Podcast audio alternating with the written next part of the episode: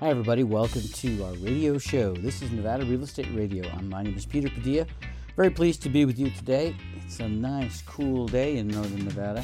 You know, I've actually learned to like winter more and more since I've moved to Reno. Now, I've been in Reno 18 years and I moved here from the desert of Arizona. Don't think that it's because I lived in that desert all my life that I love Reno so much. Not it at all. You see, I'm a native of Colorado, and in Colorado, we get a lot of winter. We did where I lived. Much more winter, in fact, a much colder winter, in fact, in Colorado than it is here in northern Nevada, in beautiful Reno, Sparks, Truckee Meadows, everywhere people can listen to our radio show. It's awesome here. That's why so many people want to move to northern Nevada and other reasons as well as the great climate, the friendly people. We're going to talk about that and more. And we're going to look at the latest stats from the Reno Sparks. Sage International Incorporated sparks and fuels the entrepreneurial spirit by providing the strategies, information, education, tools, resources, and ongoing support services which lay a solid foundation under the business owner's dream. Sign up for their free monthly newsletter at sageintl.com. That's sageintl.com. Join Inc., Northern Nevada's workforce development solution, is auctioning off an amazing winter ski package for Heavenly Ski Resort. This package includes lift tickets, restaurant gift cards, and much more.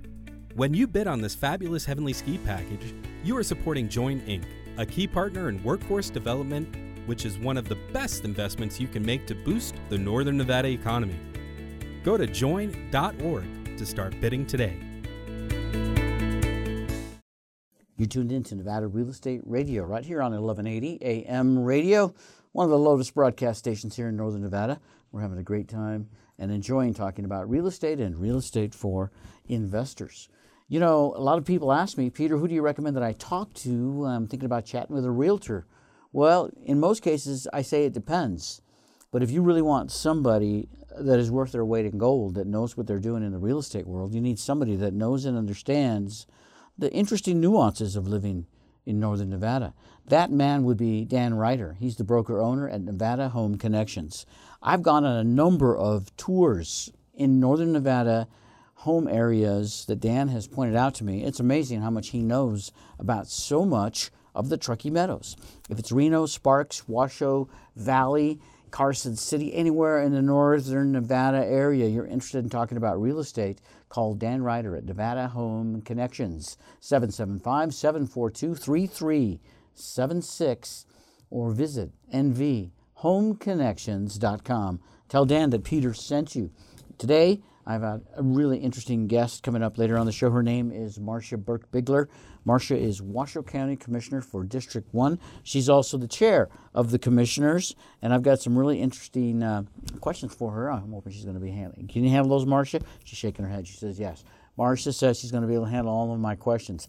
Before we get to that, though, I do want to cover the real estate report that we recently received from the Reno Sparks Association of Realtors. It's amazing. Uh, you know, I was around here back then in 2012 when we hit the low, the low price, median home price that I remember since moving here in early 2000s. That median home price was 150,000. Well, the latest report from the Reno Sparks Association of Realtors that was issued, looking back at November, it says that uh, the uh, Washoe County area had 444 sales of existing family homes. That's down 17% from last year. It is a up a little bit from the prior month, but still, it's down substantially. One of the problems that we're having in Northern Nevada in people wanting to buy homes is that there just aren't enough that are listed. Let's look at the listed mean sales price for an existing single family residence. In Washoe County, it is at $377,000. Now, that's a little bit of a decrease since the month prior, uh, and but it is a seven percent increase from a year ago, and that's really how you have to look at you know any any values. If you want to get a semi-accurate look at what the values are for a home, you first look at the median home prices, and you look to see what was going on a year ago, whether they're really going up and down. One month can make a big difference. It can put a big blip on the screen, but you know we're used to looking at things in one month uh, increment, uh, one year increments rather. So take those month to month figures, um, you know, with a grain of salt, if you will. So $377,000, that's a lot of money for a single family stick built dwelling. Uh, of course, that doesn't include condominiums or townhomes or manufactured homes. In fact, if you were looking at a condominium home in Washoe County, your median home price, as of this most recent report, is $178,000. That's a little bit down from a year ago, about 1%. Is that a telling signal of where we are on the curve as we're looking forward to the next coming months? Who knows? Things are always a little bit uncertain at this time of the year uh, because it's so slow. And any, really, literally one sale can, can make a big difference if it's the right kind of sale, if it's in the right kind of area. Uh, let's look at the North Valleys. If you're looking at oh, the uh, uh, percentage of homes uh, that they had from year to year. It's a 19% uh, decrease from last year. 309 sales took place in the North Valleys. The median home price there is a little bit higher than in Washoe County. It's $395,000 in the North Valleys. So if you're looking at Sparks and Spanish Springs, uh, it's a little bit of a, of a little less cost there. Uh, median home prices there are $355,000 as opposed to the 395 in the North Valleys. My favorite area outside of the Reno Sparks area, that's Fernley, Nevada, and the median home price there, $265,000. It's a little bit of an increase from last year, well, more than a little bit, 8%, but it continues to roll. It was even up from the month prior, up 3%. So again, all these numbers, uh, other than the first set that we talked about with condominiums in Washoe County, uh, all these other numbers are for single, um, uh, single story, single family rather, stick built homes. My name is Peter Padilla. You're listening to Nevada Real Estate Radio. Coming up later on the show, Marcia Burke Bigler. Marsha is the commissioner, Washoe County Commissioner for District 1 and the chair of the Washoe County Commissioners. I'm going to ask her a few questions about the real estate market. Uh, one of the things that I want to let all of our listeners know about first is about the FHA increasing its Fannie Mae and Freddie Mac conforming loan limits. So some people, some people really struggle to purchase a home.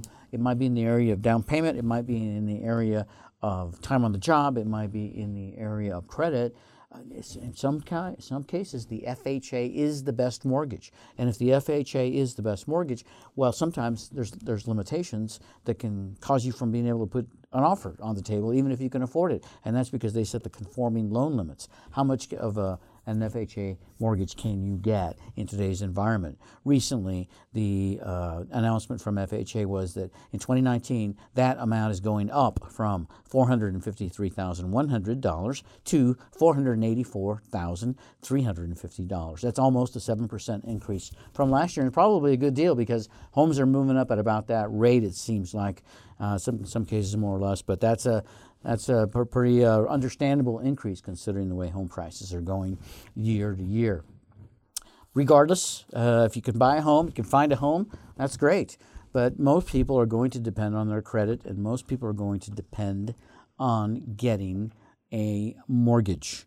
So, one of the people that I talked to recently, and they're looking to get a mortgage for their first time, they asked me a couple of questions and it got me to thinking, you know, most people don't understand the mortgage world, the mortgage lingo, if you will, uh, the chatter. I call it being trilingual, in fact. It's my third language, the mortgage world. I spent 10 years behind the mortgage desk, and I'm still intimately involved and intimately concerned about the mortgage world because the problems we had in 2005, 6, 7, beyond into 12 with a low of median home prices had to do more with a mortgage meltdown than anything else. Uh, you have to know what you're doing. You have to know what you're getting into. So, one of the things that people asked me about was mortgage insurance. What is mortgage insurance? You know, a lot of people think on the surface, mortgage insurance means you have insurance on your mortgage. I remember one lady told me that she thought that mortgage insurance meant that if you die, your mortgage insurance, your mortgage is paid off. Ha!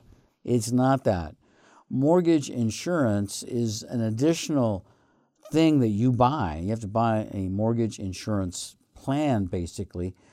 You have to buy that in addition to paying your mortgage every month. You have to pay that every month. And why do you have to pay that? Well, you pay that because you are going into an FHA mortgage in some cases with very little down, in some cases close to zero down. Mortgage insurance is another way that FHA and private lenders too have mortgage insurance, that they get an additional assurance that you're going to make those payments. How about that?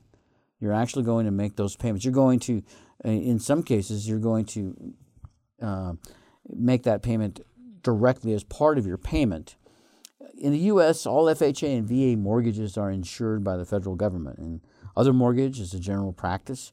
They require mortgage insurance from a private mortgage insurer when the loan amount exceeds 80% of the property value. That's also called the uh, LTV, the loan to value. So if you have a loan to value of 85 to 15 or 90 10 or 95% mortgage, 5% value because that's all the money you put into it. In some cases, with an FHA mortgage, you only have to put 3.5% down to get an FHA mortgage. So that extra mortgage insurance is going to be another cost that you're going to have when you make your mortgage payments. How much is that mortgage insurance? It's going to depend on a number of things. One of the biggest things it's going to depend on is your credit score. Because in some cases, if your credit score is so low, you may not even be eligible for mortgage insurance. I've seen that happen where people are actually eligible because of the guideline requirements from the mortgage company. They're eligible for a particular mortgage, but only if they can get mortgage insurance. So then they go get contact somebody about mortgage insurance and they don't qualify. They have different kinds of guidelines. You have to make sure that you're qualified for those. But once you get that mortgage insurance, then you're able to get these eh, certain mortgages that require very little down. That mortgage insurance is included in your debt to income ratio. So when you make your mortgage payment every month and then that mortgage insurance either included or in addition to that, when your mortgage lender calculates what your ability to borrow is, they're going to add that as one of the payments that you will be making after you get your mortgage. If you can put more money down, if you can put up to 20% down, you won't have to have mortgage insurance. And so you won't have to be paying that extra fee, and you'll actually be able to buy more of a house. So, obviously, one of the best things you can do is save money, maintain good credit, so that you can make a reasonable down payment. If you cannot make a down payment, of more than just 3.5% or 5%, then you have to take into consideration mortgage insurance. We're going to talk about other terms in the mortgage world on other episodes of Nevada Real Estate Radio. When we come back, Reno Technology Academy. Scholarships are available for your career in cybersecurity. Improving your technical skills can help you attain an income of up to 90000 Register for your scholarship online or call 849 4983 Reno Technology Academy. Reno Technology Academy. Scholarships are available for your career in the Internet of Things. Improving your technical skills can help you attain an income of up to 80000 Register online or 849 4983. Reno Technology Academy. You're tuned in to 1180 AM radio here in Northern Nevada. And this is Nevada Real Estate Radio. Glad you're with us on the show today. Before we get started on our radio interview, I want to talk to you about a great person that I'm talking with. His name is Steve, and he is the director at Reno Technology Academy. He has an incredible opportunity for anyone looking to get into the technology field. IoT, the Internet of Things. That's what they're teaching because basically everything is going into the Internet of Things. Things that we don't know have gone to the Internet, they will soon. If you want to take advantage of career opportunities and income opportunities, you won't believe what you will hear when you call and talk to the good folks at Reno Technology Academy. 849 4983. They have a limited number of IoT scholarships available right now, so give them a call, 849 4983, or visit the website, renotechnology.academy. With me in the studio, Marsha Berkbigler. She is Washoe County Commissioner from District 1. Welcome to our show, Marsha. Thank you. Thanks for inviting me. Nice to be here. It's nice to have you here too. And today is one of those cold, wet, slippery, wintry days. It'll it'll be taken care of by Mother Nature, I know.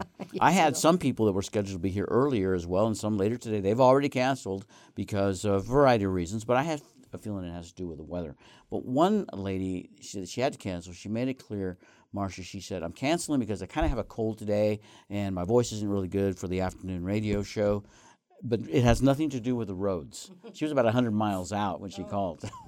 so she's a farmer And she's a native and she knows the area. And you've lived in northern Nevada a long time yourself. Long time, fif- over 50, well over 50 years. That's pretty well makes you uh, a native. Close- in very my, close to being a native, yes. In my neighborhood, because uh, I've lived here for, I'm going on my 19th year. I feel like I just got here. Mm-hmm. I'm constantly discovering new things and meeting new people, and it's a great opportunity to to really grow as a business, as an individual, and you know, just for the love of life. There's so much good going on in northern Nevada, but like everywhere across the country, challenges, right? Things going on, and we're we're going to talk about some of those challenges and how we can overcome them. We have to overcome them in the county. So, um, are you ready to go? I am. All right. One of the most recent things that was on my mind because I live outside of the city limits. I live in the county. I live in Hidden Valley. Was this big housing development that was being talked about Daybreak called project. Daybreak? That was denied recently by the city council. I was reading about how that process went, but for a long time, many of us who live in that area, um, we're, we're really concerned because I've seen that area too underwater. That was a city council decision. That's how that was talked about. Those of us that live outside of the city limits in the county, sometimes we feel like we've got zero voice. So I'd like to ask: uh, Was there communication between the county and the city on that deal? Not really, because that was annexed into the city, and you know we pay attention to what's going on, but we had some concerns about it because it is one of the last remaining heavy flood areas that you know where water sort of pools. It runs down the hill and it pools in the valley, and so what we we had some concerns about it. I think some of us did, but the truth is the city did the right thing based on their ordinances, which say that they shouldn't be building in floodplain areas. And although the developers, I think, had some really good plans on how to if you will, mend the the area to make sure that the water didn't create a problem for the houses they were building. My concern always in those kinds of things is how much does this development that's being built in a floodplain impact the people who are already in in living in the area, and so that was a concern for me. Yes, and uh, we're all human, right? So things happen that we don't plan for, and that's how problems occur. And uh, I'm just afraid that if I was afraid that if that plan was approved and then engineers decided how they would mitigate the flood, all they have to do be off by one degree, and it may not be mitigated so Well, much. and I here think comes the water. Perry Di Loreto did a really good job when he first started building out in the area of the of Damonte Ranch and in the South Valleys. He really did a great job of putting in a waterway system that directs the water away from the houses and, and that kind of stuff. And I think that thing, if we're going to have to start building to take care of some of the growth that we're having, that's the kind of thing we need to look seriously at. Absolutely. Uh, another issue that was not talked about with that development that I was really concerned about was the traffic. Mm-hmm. 4,700 homes was my understanding. So that's probably 5,000 cars, really, when you think about it. Some people have two cars, Probably three cars, whatever, maybe more than that. But added to that roadway there that was Mm-hmm. just put in, the Southeast Connector, uh, could be, again, huge traffic problems. In fact, Marsha, the whole county has traffic problems in the metro area. Is there any discussion? I mean, I look at the the mousetrap, I call it because that's what they call it in Denver, the spaghetti bowl. Uh, it, it just doesn't seem to be right. There's something wrong. Well, yeah, there there. are a lot of plans actually. Um, of course, as you know, the Spaghetti Bowl is an NDOT project and funded largely, if, if not by the state, by the feds because it's a, an interstate, Right. an interstate and an, and an interstate. So there are there are plans already in place to to make some changes that will help it a little bit, and mm-hmm. I think there's some plans to that are further down the road to help it in in a large way. Uh-huh. There's no question that as a community grows, infrastructure is the biggest issue. So what's that mean? It means sewer systems. It means traffic. It means you know schools. It means um, in an area like this where you get a lot of sh- you have a lot of shale on the sides of the hills, and so you get a lot of runoff down into the valley. It means you know storm water runoff. It means a lot of there's a lot of factors that you have to figure. And so the question, and I think the question is fairly asked by the constituents who live here: What's being done about infrastructure, and how can we say, okay, we're going to build this, but we don't have infrastructure in place to play to do that.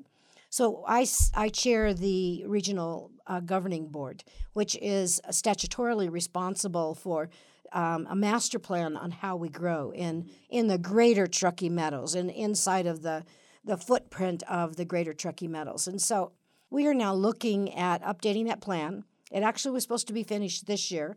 It is uh, probably going to be finished sometime in early in the first quarter of next year. Um, it will be in draft so that we can look at it from a draft perspective and the members of the commission can take it back to our various boards, are the county commission and the two city councils.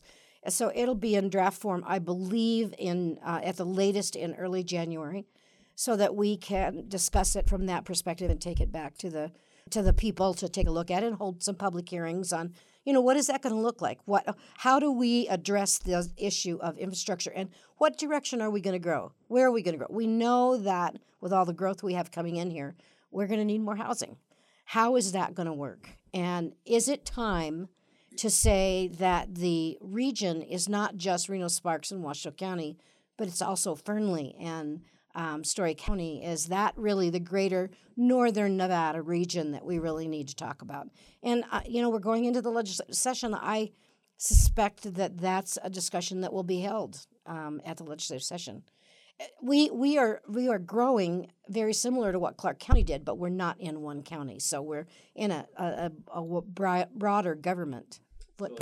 So, uh, unlike Clark County, which is like Las Vegas and Henderson and North, Las, Vegas, uh, we're counties in that regard. We're still rural, but we still have a big impact on Right. each other because we're right next to yeah, each other. we're, we're right on top of each other, so we do have a big impact on each other. So Marsha Berkbigler is our guest. She's Washoe County Commissioner from District 1.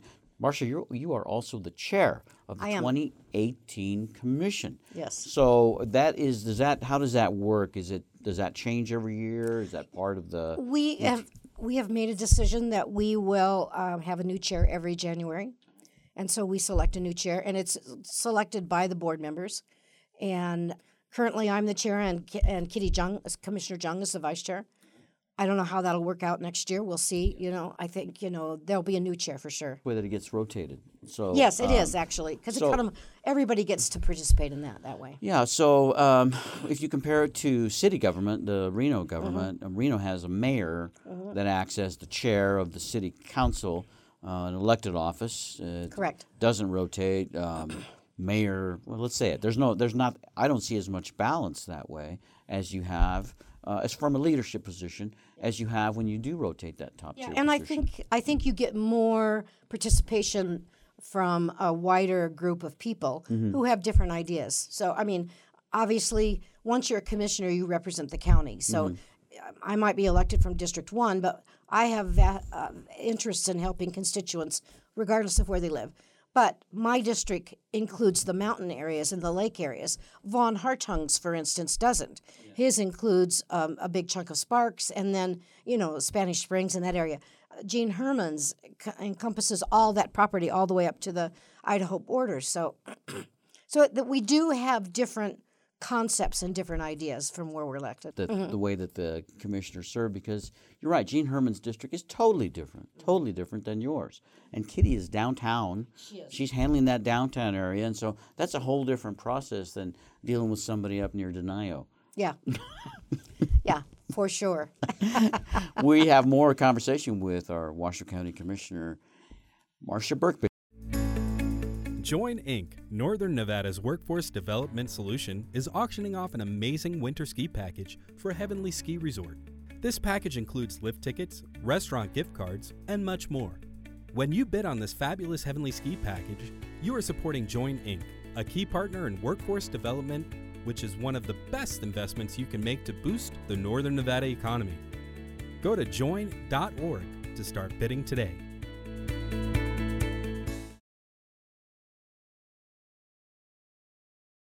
Reno Technology Academy. Scholarships are available for your career in the Internet of Things. Improving your technical skills can help you attain an income of up to 80,000. Register online or 849-4983. Reno Technology Academy.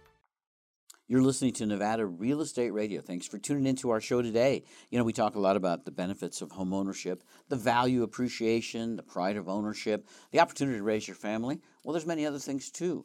When you own a home, you can paint it any color you want, as long as you're not in a homeowners association that prohibits that color. But you can change the in. Let's say this: you can paint the inside of the home any color you want. You can do other things too. In many cases, you can become a beekeeper Yes, a beekeeper. I am a beekeeper. I have been for the past several years, and it's a great pastime and a lot of fun. It's it's just something really terrific if you're especially in a family with young children because they are fascinated by the work of these magnificent pollinators. Have them watch the bee movie and then attend the Nevada State Beekeepers Conference. It's coming up fast, February 22nd, 23rd, and 24th in beautiful Yerington, Nevada. That's in Lyon County and not far from the Reno Tahoe Industrial Center. In fact, from Reno, it's a quick drive because you get to take the new road. It's very pleasant. Check it out. NevadaStateBeekeepers.org is the website. Register, and uh, you'll be amazed by thinking about becoming a beekeeper. Marsha Berkbigler is with us in the studio. Marsha is Washoe County Commissioner from District 1. She's also the chair of the Washoe County Commission. Marsha, are you a beekeeper? I am not. Not a beekeeper. I'm a dog keeper. a d- dog keeper. oh, it's like a beekeeper, only you just have one. Yeah, well, I have beekeeper. two. You oh, you have two. okay, so bee, bees uh, beekeepers have typically about forty thousand bees per hive. yeah, I have a friend who lives not too far from me. I live on the far west side of the valley, and I have a friend who lives not too far from me, just below Caughlin Ranch, who is Oh, yeah? a beekeeper. Uh-huh. And he had a bear problem, and Ah. so he had to put a little electric fence around his bees to make sure the bear didn't come and eat honey. You know that that is one of the problems with uh, being a beekeeper. Is you do attract some uh, unwanted visitors Mm-hmm. Uh, in in that part of the Truckee Meadows, if you're a beekeeper, you're kind of a bear keeper too, because you got to keep them away. Yeah, you do. A lot of strategy to do that. In in all in all instances, there are pests that like to come after the bees, but that's part of being a beekeeper, uh, taking care of them and knowing what part of your um, challenges are that you have to address. In my case, I'm I'm nowhere near bees, uh, rather bears, but I am near a lot of things like skunks. And uh, raccoons, Mm-hmm. And they get in. they can get in if they if you make it uh, easy for them. They're always looking for that easy meal, and if Yeah. you don't take care of your bees, they might get visitors. Yeah, I live not too far off the river, about three houses off the river, and so we have raccoons a lot of times. They're so cute. They are very cute, but they're mean little things. Yeah.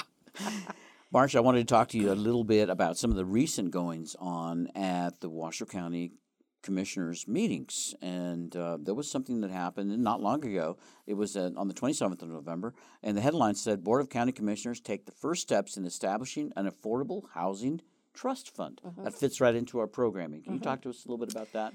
Well, you know, it is a common thing in a lot of other cities of our size, and, and we are really in the probably the top 10% of cities in America of our size and for growth, for the growth that we're seeing. And so, you know, the thing about growth is what happens is people who own homes and who rent apartments raise the rates because people are coming in who are making more money and so they raise rates. So we're we really have a housing shortage really from the top all the way down. So you know uh, we have people for instance one of the things we're working on at the county along with the two cities is the homeless situation and we're locating some people to the former nevada mental health site which we call the nams campus. And but we have people who actually li- currently live in the homeless center who have income who have jobs but they can't afford apartments. Uh-huh. and so that's really what's driving this idea of let's get a an affordable trust fund that will help developers build houses that are in the affordable range and that is that's a very good process that happens in a lot of a lot of areas a lot of cities there are federal funds that they can get also but it helps if you have a basic fund that you could start with local government with government money that you can start and then build upon with various different grants and things that come from the feds Yes, yes, very nice. that's the direction we're heading okay. so Uh, we're in the very early stages, but and as everybody knows, the process of government, as I say routinely, runs very slowly. But we are, and so you know, we're but we are working on it, and we are all taking it very seriously. I know things run slowly in government, and that's why we need people like you, Marsha Berkbigler, in government, because I have a feeling you're running with an oil can. You know, you've got to keep things lubed and moving. Yeah, well, I mean, you got you can't just sit around. You and, can't. because it'll get away from you. Yeah. Uh, there's always two sides to the story, and you know when you're talking about affordable housing, you know I, I hear this from people, and you probably do too, Marsha. If you make it too easy sometimes for people to find places to live, you're going to get an importation of more people looking for the same thing. Is that a problem? These people that are needing affordable housing, have they lived here a long time and then suddenly they need affordable housing, or are they new people coming in saying, "Hey, what do you got?" So, you know, I think that's a, definitely an argument that's brought up and, and definitely an issue you have to consider. So, uh, you take that into consideration when you're developing the entire plan. What does it look like? What does affordable housing look like? And, and you know, who are we building, who are we proposing to have these built for? And so I, I just think as you as we go through the process, we will hit a lot of those topics. We've already I've already had several people come to me and say, I don't want to be building housing for people from California. Well, unfortunately, people from California are moving to Nevada. And so I, I lived in Nevada when we had the last housing crisis, when we were building all the casinos and and you know, we had all the construction and we had people who had jobs who were living on the river because they were camping on the river because there was no there were no apartments available we don't want to get to that point where we really have that big of a glut and lack of housing. And so I, um, I think that's what we're looking at. There are some factors that you don't want to um, give everybody a free ride. When you mentioned the gentleman or the lady, whoever you talked to, that said they don't want to build homes for people from California, mm-hmm. I'm, I'm just thinking to myself because I hear that a lot. I hear a lot. I talk to a lot of people in the real estate world. A lot of the clients are moving in from California a lot of the challenges that we're having to deal with and a lot of our costs of dealing with these challenges, let's face it, they're a result of something going on in California. Is there any way we can go after those guys and say, "Hey, how about you're impacting us?" Probably not. We're we can't even we're we don't even know how we would go after Lyon County. I mean Storey County, where the growth of the the center, the industrial center, is in Storey County, and of course that's having a direct that's bearing huge. on us and yeah. Fernley. So we don't even. There's no way in the statutes that we can even go after them at this stage of the game. But um, but I think that it's it's a it's a mistake to think that it's something that's happening in California that's causing our growth here. It isn't. It's something that's happening in Nevada. Now, it's true that California is that California elected officials are probably our best friend for growth here in northern Nevada because they keep passing, you know, more taxes and more taxes and more taxes.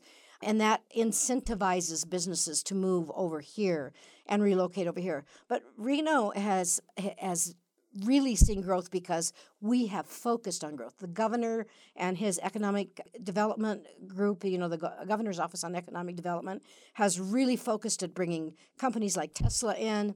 I think EDAWN has really focused on bringing in companies that are going to be that they want to put their headquarters and their roots down right here and grow their business here and employ people here in Reno. And so what happens with that is people from other areas say, hey, Reno's a growing concern. Let's go see what kind of a job we can get. Maybe we can improve our, our lot in life. The whole deal was done, yes, by the by EDAWN for Western Nevada, for Nevada. All this stuff was done for Nevada, and then once it's done, then it's not mostly Nevada that's taking advantage of it. It seems like it's California coming in. Marsha, it seems to me like many Californians are seeking economic asylum in Nevada. I think there's no question that that's a very right way to say it. They are because they're they're they're overtaxed over there and they know it. And they know they can come to Nevada where we have a reasonable tax base, somewhat convoluted that needs some clearly some tweaking. And I, I have faith that our new governor will come in and do some tweaking for us. But you know, but it is a better place. Besides which, look what you get to live in. I mean, we have this beautiful dusting of snow out there right yeah. now that's going to be melted by this afternoon. I love living within 10 minutes of California. So I, I can pop too. in when I need to and pop and, out when I don't. And you've got Lake Tahoe, and you can just buzz right up to Lake Tahoe and ski or swim or yeah. whatever. You've got, you know, Pyramid Lake if you like the desert uh, mm-hmm. type of. Uh, beautiful wilderness areas, lots of hiking areas. It's just a really beautiful place to live. Really is, but you know, uh, those of us that live here, uh, you, we were starting to ask ourselves, is this really what I want? More growth, more mm-hmm. people. That's not why I came here. That's not why a lot of people. But we know that we need it to continue to grow and prosper. Uh, but at some point, people start to talk back. And and they're at that point right now. They are very concerned and rightfully so and I understand their concerns, but that doesn't change the fact that we still have to address the issue. So I, I think the best way to address the issue is to start by doing what we're doing at the regional governing board and that is address the infrastructure issue. Mm-hmm. So what is the infrastructure that's needed and where do we need to put it? To direct the growth. Yeah, uh, we can all point to our own local areas and probably come up with a good area. I've got a pothole in my area that I need to talk to you about. But the fact is, uh, it all needs to be looked at. And a lot of people will say, well, I just want to do infill. I don't like sprawl. Yeah. But then you get the situations like the Daybreak Project, and that's considered infill. Right. And do you really want to take away that beautiful meadow and put a bunch of Oh, houses in it? I mean, I think the infill idea is good on some level, Mm-hmm. but I think we have to have combis- combination of green growth and infill growth, which is we like to call sprawl green growth. Yeah. Uh, yeah. Wow. We don't want it to be called sprawl. so far after this last uh, decision not to allow the, the daybreak development, I'm ex- I'm relieved. Okay, but I know that there's going to be other challenges with that. Yeah, there are. And you know, I, I look at and listen to what's going on in surrounding communities, uh, South Lake Tahoe. So Measure T is what we're going to talk about when we come back because Okay. Measure T was a big deal there. Uh, finally, enough of the local residents decided they didn't want their neighbors or the property owners next door that never lived there that constantly rented out. They didn't want Reno Technology Academy. Human ingenuity is shaping a new technological future. IoT, the Internet of Things. The demand for skilled developers and tech workers is high. Reno Technology Academy has a new training program and the only IoT lab in the state for the next generation of makers and inventors who want to turn their obsession into a reality. Reno Technology Academy has scholarships available right now. Call 849 4983 and apply today or visit renotechnology.academy. Reno Technology Academy. Scholarships are available for your career in cybersecurity. Improving your technical skills can help you attain an income of up to 90000 Register for your scholarship online or call 849-4983. Reno Technology Academy. My name is Peter Padilla, your host here on Nevada Real Estate Radio. We talk with a lot of investors. We talk a lot about buying rental properties, buying multifamily. We also talk with people that, well, they've got a lot of money invested in their home. And now the family has downsized so much, it's just mom and dad living in this huge house. Too many bedrooms, too much to clean, too much to maintain. But it's a challenge downsizing in the northern Nevada market because the prices of homes in that three bedroom, two bath category have gone up so much, but the luxury home prices, let's face it, they just don't they just don't move in the same way. So if you're looking to downsize, you need to be talking with a real knowledgeable real estate professional and helping people downsize. That person would be Dan Ryder. He's the broker and owner of Nevada Home Connections. You'll be amazed what's Dan, what Dan's knowledge and experience can help you do, whether it's your home or your parents' home that you need to talk about. A downsize, very tough. But that next move could be the most important move they'll ever make in their lives. So give Dan Ryder a call, 775 742 3376, or visit NevadaHomeConnections.com. One more time, that's NVHomeConnections.com. Tell them Peter sent you. With me in the studio, Marcia Burke Bigler. Marsha, you should get your own radio show. You're pretty good. Oh, thanks. I've seen you on some other broadcasts in town, radio, TV. It's one of the things I like about you. You really let the people know what's going on. Must take a lot of energy to do that. I, I've, I'm a firm believer that transparency is the key to government. Now you get to, you hear that word a lot. Everybody's always saying, "Well, I'm transparent," but but you know, I came out of the business world, and I, I being an elected official is not my career nor my path in life, and so I am one of those people who believes that that elected officials really have a job to do, and that the money doesn't belong to the government; it belongs to the people.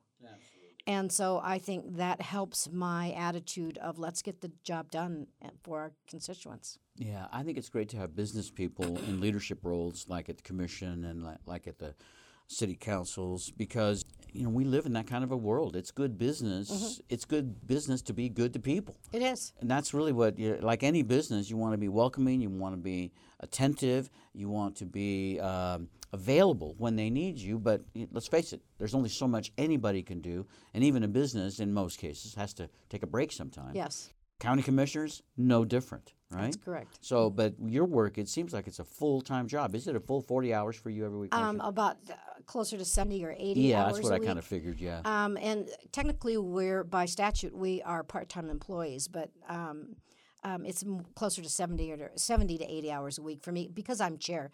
When I'm not chair, it's probably sixty to seventy hours a week. because I spend a lot of time in my home office talking to people, and you know I'm in Incline and in South Shore because I serve on Tahoe Regional Planning as well as Tahoe Transportation. So I um, spend a lot of time doing things for constituents. Now I know why you're not a beekeeper. Too busy. Yes. You're busy enough as, as it is.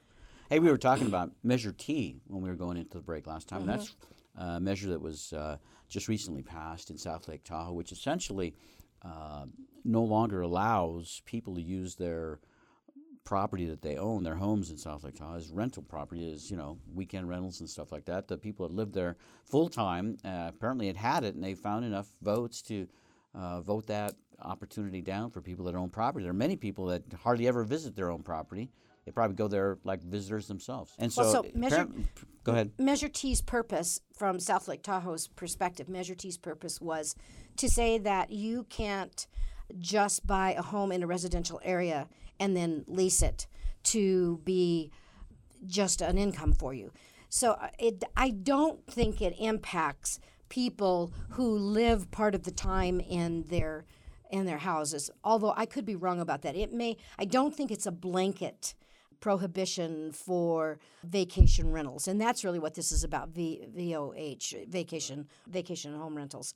Anyway, that is an issue of concern around Lake Tahoe, largely because people come in they there's not much parking up there to start with. They park their cars in other people's driveways or you know they park them all over the streets and and people who are full-time residents up there can't get in. They also make noise. They throw parties they bring you know they come for their bachelor party they come maybe for their wedding they come for all kinds of things. So they throw parties and so that that has an impact. So i, I think that's really where the people especially the people in south lake tahoe and the city of south lake tahoe really reached their max on ability to handle it. It is a problem around the lake and it is a problem that we are actually are discussing with regard to incline village. So in in nevada back in i believe it was in 2013 a resolution was passed that allowed the visitors and the the what do you call it, RCVA Reno Sparks Visitors Authority allowed them to place a tax on these voas that register with them unbeknownst to and, and that tax is of course used for advertising. It's uh, uh, 1% comes to us a, a certain percentage goes to the gid in incline village which is called ivgid Iv, uh, ivgid is um, incline village general improvement district that really it does utilities parks that kind of stuff and handles that kind of thing up there. Anyway uh, so so so they are collecting about eight million dollars a year in taxes. And they're it does some of it goes to us some of it goes to them some of it's used for advertising for both um, incline village as well as the rest of the rscva footprint. But the problem the difference between incline village and south lake tahoe is we have one hotel we do not have motels we do not have strip mall motels or anything else. We have one hotel, we have the Hyatt. Mm-hmm. And so if someone wants to come to Incline Village for, say, the 4th of July parade that they do every year, where are they going to stay? Well, and then you're going to add to the traffic problem. Right. And I think Right. that's really the issue for us on our hmm. side. We are looking at it. We do want to put in some, place some ordinances that make requirements to assure that the houses are fire safe, for mm-hmm. instance, that the houses are that it, that they're they're not being rented just exclusively for that. Right. And we really don't have much of that in Incline Village. Most of ours in Incline Village are people spend six months out of the year there, and then they spend six months somewhere else. And they're either winter people or summer people, and they rent their house out on for a week or two during their absence. And and a lot of times it's to family. Right. It, they do. There are a lot of them that register them online. So so it's a different factor, but it's a Mm. Yeah. factor we're definitely looking at. It's a different mix of people type that Yeah. come to South Lake Tahoe than it is to Incline Village. So I, it's nice that every neighborhood, every community can decide on their own if it's right for them or not. That is the And- reason why we don't want TRPA to set out specific set rules. We want each local municipality and local area to be able to say, well, we want to do it this way in our area. Yeah. And so I think that is much more beneficial to our constituents. Very nice, very nice. We talked a little bit about the flood issues early Mm-hmm. in the program and how Uh, the Daybreak uh, development uh, being denied is going to put a lot of people's minds at ease that were concerned about flooding. Uh, that it might flood the homes that are built there, that it might flood other homes that wouldn't be flooded otherwise. Um, so, uh, in your oversight of the commission, is there still talk about doing more work to uh, to, to do any uh, new development or mitigation for the floods after all the work that has been done in downtown with the new bridges and all? Is there still more coming on that? Well, I think yes, there will be some more coming on it. As you know, the additional tax for flood control did not pass right. in the in the last election, so it did not pass. So there will not be any additional um, tax dollars from citizens going into it. But there's always grants from the federal government, and there are other types of grants that we can get to participate in taking care of some of the flood control issues. The two the two issues that have been handled, the bridge downtown and the bypass, that the waterway bypass that was done in Sparks, have really significantly improved river flooding. The real problem we have in this valley, in my opinion, is not river flooding as much as it is the ditches and the streams and the storm runoff flooding. Um, the closed basins like Lemmon Valley. Um, we've got a huge lake in Lemmon Valley. Well, it's always been a lake. Yeah. It's been a lake since It's a I think- Swan Lake we're talking Yeah, about. right? Swan Lake. And Uh, it's, it's, it's, it's, it's still flooded, isn't it? It's still Oh, it's still it's still a huge lake, but you know a lot of those houses were built inside of a floodplain. Yeah. But a lot of them were built long before FEMA ever said, "Guess what, guys? This is a floodplain," and now it's designated as such. So Mm-hmm. yeah, uh, there are so many things that still need to be looked at from an infrastructure perspective, Mm-hmm. and flooding is certainly at the top of the list. Absolutely. We're coming up close to the first of the year, and that's when we've had some of the biggest floods in Yes. history. And I, I see a lot of rain right around New Year's Day and, and early January, and uh, this will be a true test for us to It see will. how things have gone, especially with, again, looking at my area, Southwest Connector. There's more traffic down that way, but at least it's still. That, that, that, that water can still flow, Mm-hmm. and it's think- always going to be there. I think that will be a real test to see if science is is addressing the flooding problem better because I think that road was put I know the road was put through a waterway. It was put through a wetlands, but it was scientifically developed to really not create the problems that we created for ourselves in say a Lemmon Valley, a closed basin. Yeah. Um, so I'm hoping that if we get the kind of snow and rain that we can get, as you say in January, that that will prove that the science is actually working this time. Yeah, so I've got my fingers crossed. we have just about a minute before we have to wrap up our show. I'm talking with Marsha Berkbigler, Washoe County Commissioner, District 1, and also the chair of the Washoe County Commission. Marsha, is there one issue, one big issue that the commission is going to be focusing on in the coming months? Well, I'm I have one of my major issues is um, security and safety of the community, and so that includes a dispatch system that is regional, so that we kind of have a patchwork dis- dispatch system now, and we need a serious dispatch system that dispatches police, fire, and ambulance, all that everybody can see where it's at, that the dispatchers know where it's going. We have examples. Uh, Clark County has a wonderful system. We have examples in other major cities, and so that's going to be my major focus. It's going to require everybody to be talking with each It other, I'm is. sure. We Good are. connectivity. Marsha Berkbigler, thank you for being with us Thank today, you, giving us this great update. Have a happy holiday. I know we may we may not have you back on the show till then, but I'm looking forward in 2019 to getting you back real soon. Thanks. I'd be glad to come back anytime. All right. Glad Thanks, you're Peter. joining us. And I'd like to thank our listeners for tuning in as well. My name is Peter, your host on Nevada Real Estate Radio. If you have questions for us, send an email, peter at nevadarealestateradio.com, and we'll visit with you again next week. Goodbye, everybody. Goodbye, everybody. Listening to Nevada Real Estate Radio with Peter Padilla. We value your listenership and appreciate your feedback. Want to talk with Peter? Send an email to peter at nevadarealestateradio.com.